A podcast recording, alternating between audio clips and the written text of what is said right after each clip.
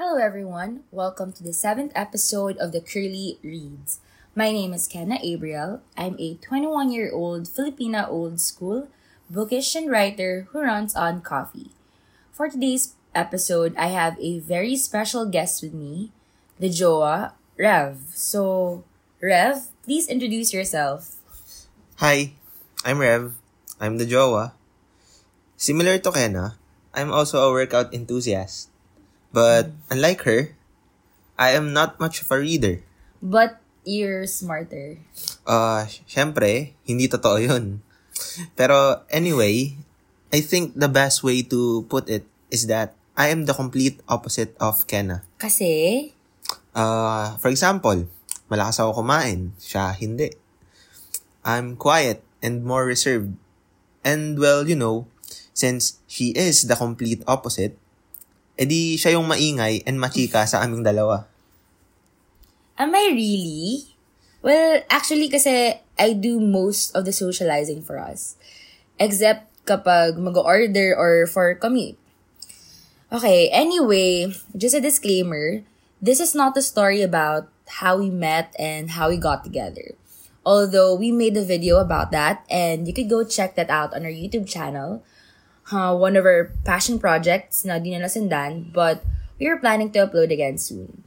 So I'll be leaving the link on the description about yun nga our story if you're interested. Tas now we're actually together, as in together. We are not recording this virtually because, as we will be talking about today, he is here. Our topic would revolve around how he got here, why he's here, and what has been up with us the past few weeks. So, yun nga, dahil nga sa pandemic, we were not able to see each other for over a year. Yep. Kaya, no choice kami, siguro, aware naman kayo, na ang only way lang para mag-usap is through social media, which is not reliable, considering na hindi naman parati okay yung internet. Yeah, we really struggled in that department. And yun nga rin, hindi siya healthy. Because, like kunwari, for us, sobrang taas na ng grado namin sa mata. So that kind of made it worse. Grado sa mata, grabe in-emphasize pa talaga. Okay, so basically, I'm going to be asking you questions. So first, how did you get here? I mean, let's not talk about the means itself. But, syempre, we're in the middle of a pandemic. So, first things first, can you walk us through the process? So, kasi diba in your case, it's Manila to Rojas. Yeah. Syempre, it's not that easy kumpara sa dati. No, you simply need to book a ticket. Tas, ayun na, makakalipad ka na. But in my case, hindi ganun. Kaya, Kenna and I asked a close friend of hers regarding the process. Kaya, nagpunta kami both sa barangay in our respective places just to make sure. Yep. Bale, nag-coordinate kami sa LGU namin. Tapos, tumawag ako sa PAL, which is Philippine Airlines, if you're not aware. Para sa requirements, talaga, for basically my trip. Tapos, ayun, sabi sa akin na I needed to secure a negative RT-PCR swab test result. A TCP issued by ESPAS. Wait, what's TCP? TCP is a travel coordination permit. Tas yun yung nire-release ng ESPAS. Oh, okay. And of course, a government ID. And in your case, yung passport yung ginamit mo, diba? Yeah. So you mentioned that it was not easy. So what was the hardest part for you? You know, considering na ikaw lang halos nag-asikaso. You know, that was ultimate adulting for you, right?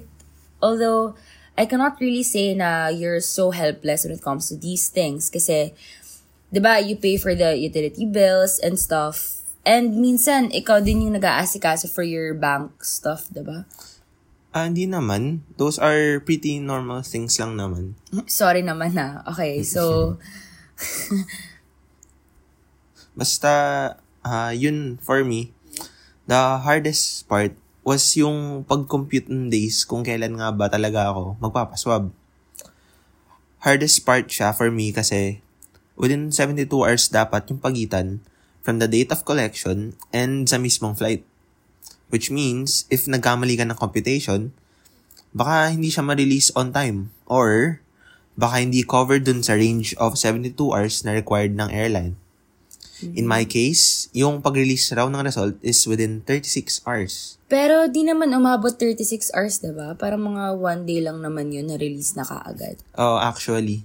Nagulat nga ako, ang bilis lang eh. So, how was the swab experience? Eto. Akala ko, nung una, isa lang. Sa throat lang. Di akala ko, okay na. Pero nung ibabalik ko na sana yung mask ko, may hawak pa si kuya na dalawang pang swab. Tapos sabi niya, Sir, hindi pa po tapos. Tapos yun, nung una pinasok sa ilong ko, sabi ko, sige, kaya ko pa. Pero naluluha na ako nun. Kaso nung pangalawa, wala na talaga. Napamura ka pa nga sa chat, diba? Kasi sobrang sakit. Yeah. Tapos ako, di ko pa natatry. But based on what I heard sa mga kakilala ko rin na swab na, masakit daw talaga.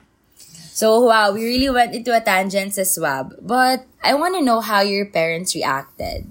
Kasi for me, like I mentioned sa previous episodes ko, I really wanted to go to Manila over the summer. But of course, di ako pinayagan. Ayaw talaga ako payagan, which is, you know, understandable naman. So, I just want to know, how was it like with Tito and Tita? Matagal na kasi ako nagtatry. Dati pa, mga January pa lang, minamention ko na sa summer, pupunta ako sa Rojas. Parang out of nowhere lang. I would joke about it. Pero? Minsan, tinatawanan. Minsan, naiinis din kasi nangungulit ako.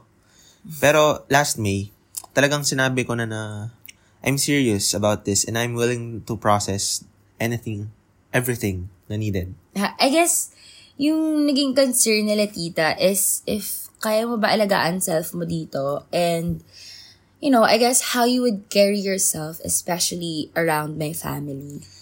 Yeah, pero I guess it had to do with my lola's approval din. So, they asked me to call her. And you did, diba? Yeah, and so I did. Parang mga over an hour pa nga kami nag-uusap nun eh. Pero I just want to ask, ito, it's a loaded question. What made you decide to go here? Kasi dati, we would just joke about it. Tapos minsan pa nga, sinasabihan kita na, uy, punta ka na dito. But, you know, in my mind, to be honest, parang mas possible pa na ako yung pupunta sa Manila kaysa sa ikaw yung pumunta dito sa province. Bottom line is, miss kita. But there are reasons deeper than that. Like, I want to really be there for you. Since, syempre nga, over the year, your mental health worsened that got you into a psychiatrist's clinic. Yeah. Tapos, you take meds. Not for it. Yeah, I'm quite open about that naman. Tsaka, to be honest, just to be able to reboot our relationship and reset muna individually before the next semester. Kasi, siyempre, nakaka-stress na naman ulit yun. Yeah, kasi we used to be, you know, stellar. But now, not so stellar. Pero, andun pa rin naman. But, I guess we slacked off. Not because we got lazy all of a sudden, but, you know, because just getting up and getting ready for the day takes a lot, you know, at least for me. So, eto na, chika time. So, for the past few weeks, what have we been doing? Well, for starters, I gained weight. Kasi ang daming masasarap na seafood. So, yung weight mo from 60? To 70.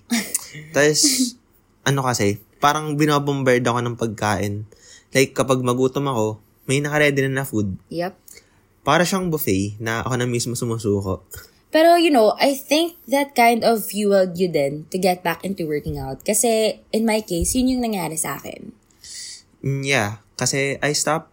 Tapos, parang I felt the need na. And since may kasama naman na, I'm trying to get into the habit of moving again. Yeah, but, you know, it's very important, especially nowadays.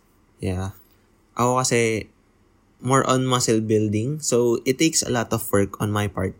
Yeah, and as for me, I used to always want to, you know, get into a certain size. But parang narealize ko na I just want to strive to be, you know, stronger. Kasi for me, the body would just follow through with that kind of mindset, I guess. And speaking of food, noong mansa rin natin, I brought you to our favorite Mongolian place. Yeah, and, you know, we love Mongolian nights. Sinurprise mo pa ako nun, and I was kind of hesitant kasi natatakot ako mag-dine out. But buti na lang, wala naman masyado tao that time. Yeah, buti na lang talaga. And I also got to see our two dogs, Maki and Kiro. Si Maki, kinuha ko a day before the quarantine was imposed in Manila last year. And talagang pumunta ako sa SM North EDSA. So, nag-commute pa ako nun para makapag-meet up sa breeder. And I had no idea. Super. And I did not know that time na the virus was already very rampant. Na ganun na pala karami yung cases. Kaya medyo naging complacent pa ako nun. Yep. Ako naman, I was surprised. You know, kasi nagpapasama ako sa'yo para mag-grocery for, yun nga, the lockdown. Tapos, parang nagulat na lang ako may dala kang puppy. So, when I went home, and by home, I mean sa Rojas, you sent Maki into a Pet Express something, yun, diba? Yeah. Para madala siya sa plane. Pero, I did not know about it. Akala ko kasi sa inyo na muna magsistay si Maki. Kasi nga, yun, last minute, binilan ako ni mommy ng plane ticket. So, when I landed, you called me, tas nasa baggage chuchu si Maki. Hehe, surprise! Surprise indeed, and a pleasant one at that.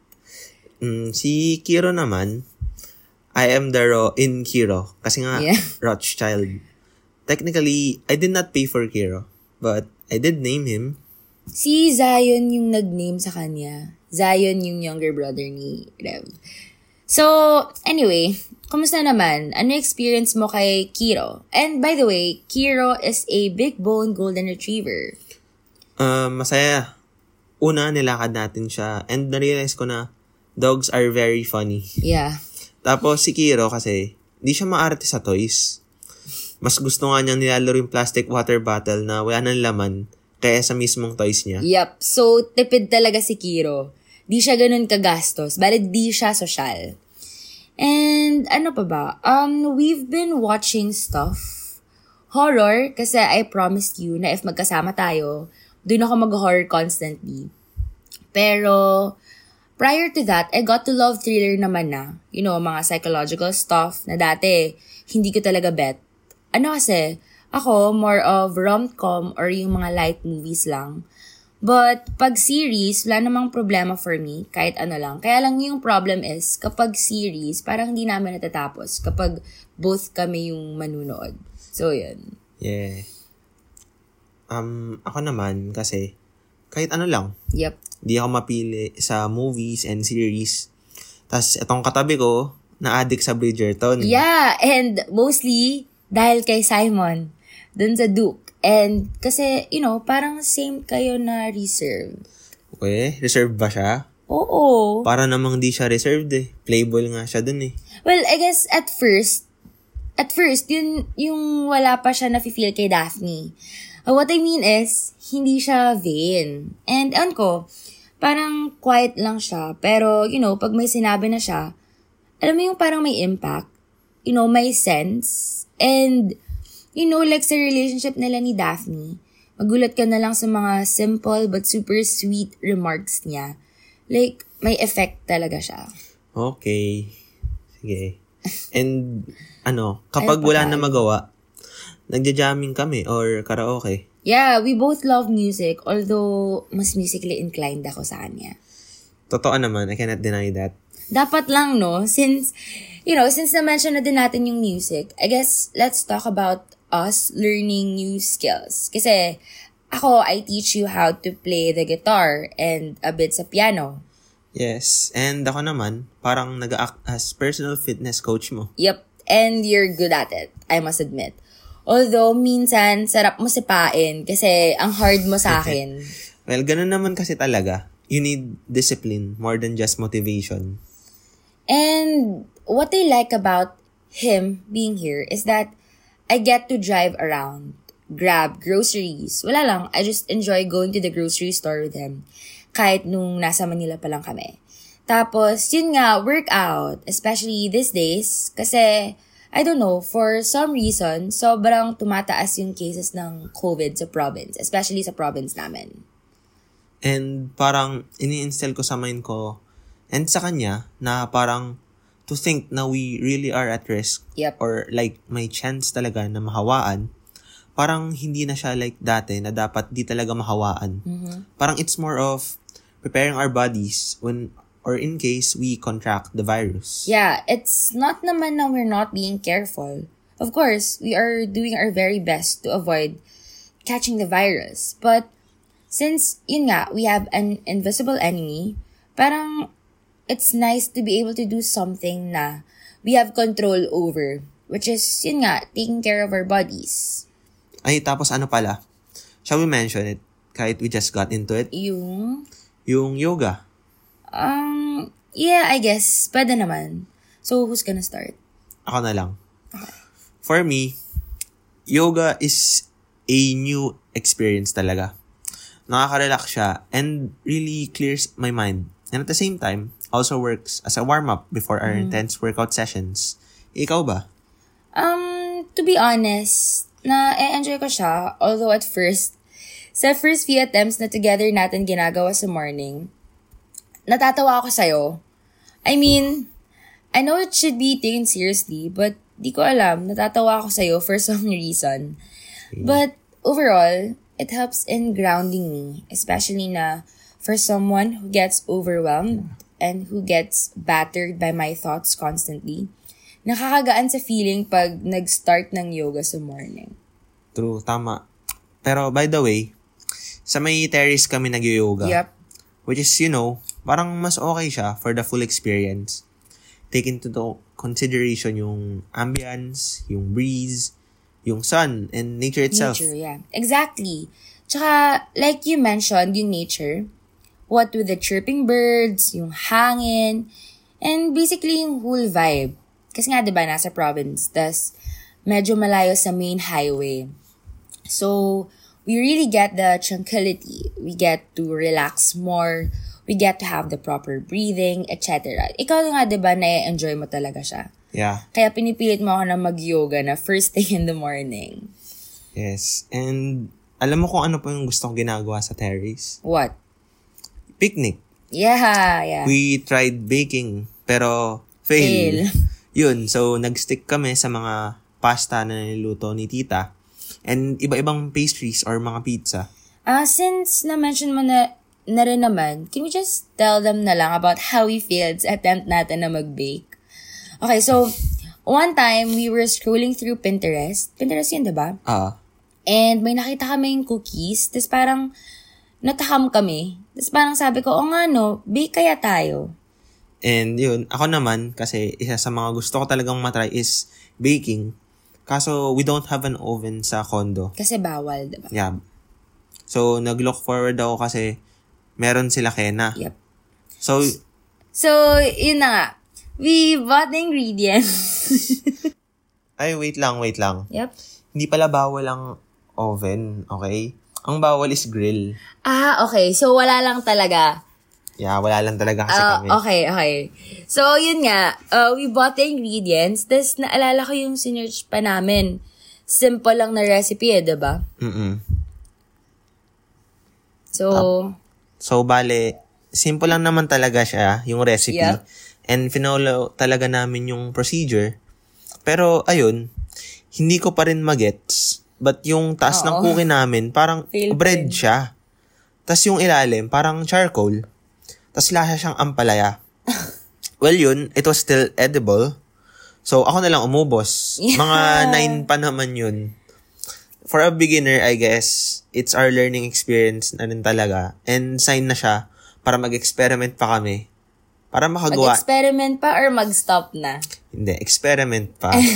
Siyempre, need natin magawa yung perfect na chocolate chip cookie. Wow. So, anyway, I guess that wraps the first episode that we're going to be doing together. Well, first? Wait. So, may kasunod pa? But of course! Anywho, thank you for tuning in. This has been The Curly Reads. Have a great day ahead. Bye! Yay, bye-bye.